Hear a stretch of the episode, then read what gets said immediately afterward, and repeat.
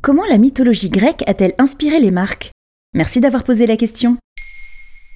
Sans qu'on s'en rende forcément compte, la culture de la Grèce antique se trouve partout autour de nous, même où on ne l'attend pas. Elle est utilisée pour nous vendre des chaussures, des sacs à main, des arbustes ou des compotes.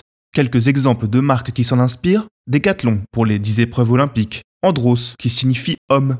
Bon là on voit pas trop le rapport avec les fruits et les compotes, mais la voiture Clio ou la marque de disques Erato, deux noms tirés parmi les neuf muses, enfants de Zeus et de Mnémosyne dans la mythologie grecque. Ajax, héros de l'Iliade, l'un des récits les plus épiques au monde, serait peut-être circonspect de savoir que son nom évoque aujourd'hui pour le plus grand nombre un détartrant de sanitaire. Dieux et déesses ont aussi dû être une grande source d'inspiration, non? Évidemment, et leur déclinaison romaine aussi. Ainsi, Interflora emprunte le nom de Flora à la déesse romaine des fleurs, des jardins, du printemps et de la fécondité. À ce sujet, il est amusant de voir que les marques d'un certain type de produit tirent leurs inspirations des mêmes anecdotes. Car les Romains célébraient cette déesse Flora lors de festivités intitulées Floralia comme la célèbre chaîne de fleuristes. Mais revenons à nos Grecs et à Interflora, qui a un peu tout mélangé entre son nom, son slogan et son logo. Car si Interflora le nom vient d'une déesse romaine, c'est bien un dieu grec qui donne ses traits au logo d'Interflora, ceux d'Hermès, le dieu aux sandales ailées qui lui permet de se déplacer à toute vitesse, ce qui est plutôt pratique vu sa fonction de messager de l'Olympe. D'où le slogan de la marque, Interflora, le messager de vos émotions.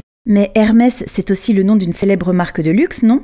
Eh oui, j'imagine que ça ne vous a pas échappé. Mais quel est le rapport avec la vitesse? Eh bien Hermès est un dieu au planning bien chargé. Quand il n'est pas occupé à guider les âmes dans l'au-delà ou à diffuser les messages de l'Olympe, il est aussi le dieu du commerce et du voyage, ce qui colle parfaitement à la marque Hermès. Bon, pour le côté commerce, on a tous compris. Mais pour le voyage, eh bien à ses origines, en 1837, Hermès était une marque parisienne qui confectionnait des harnachements et des selles de cheval. Si depuis Hermès est développé dans d'autres branches, comme le prêt-à-porter, la marque est encore réputée aujourd'hui pour sa maroquinerie témoin de ses produits d'origine.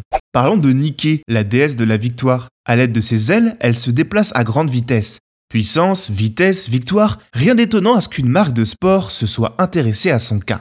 Je parle bien sûr de Nike. Si la prononciation a évolué, le logo, la fameuse virgule de Nike, représente les ailes de la déesse. Et pour l'anecdote, on retrouve également Nike sur le devant des Rolls-Royce, dans une version tirée de la sculpture de la victoire de Samothrace. Pourquoi les marques se servent-elles de la mythologie grecque pour nous vendre des choses? La raison la plus évidente est que ces références sont identifiables par le plus grand nombre. On l'a vu, les récits de la mythologie grecque résonnent toujours aujourd'hui et ont infusé nos langages et notre culture occidentale au sens large.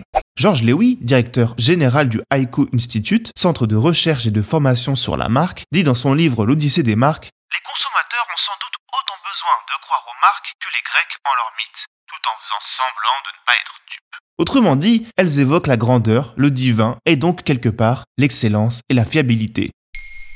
Maintenant vous savez, un épisode écrit et réalisé par Jonathan Oppard. Ce podcast est disponible sur toutes les plateformes audio. Et si cet épisode vous a plu, n'hésitez pas à laisser des commentaires ou des étoiles sur vos applis de podcast préférés.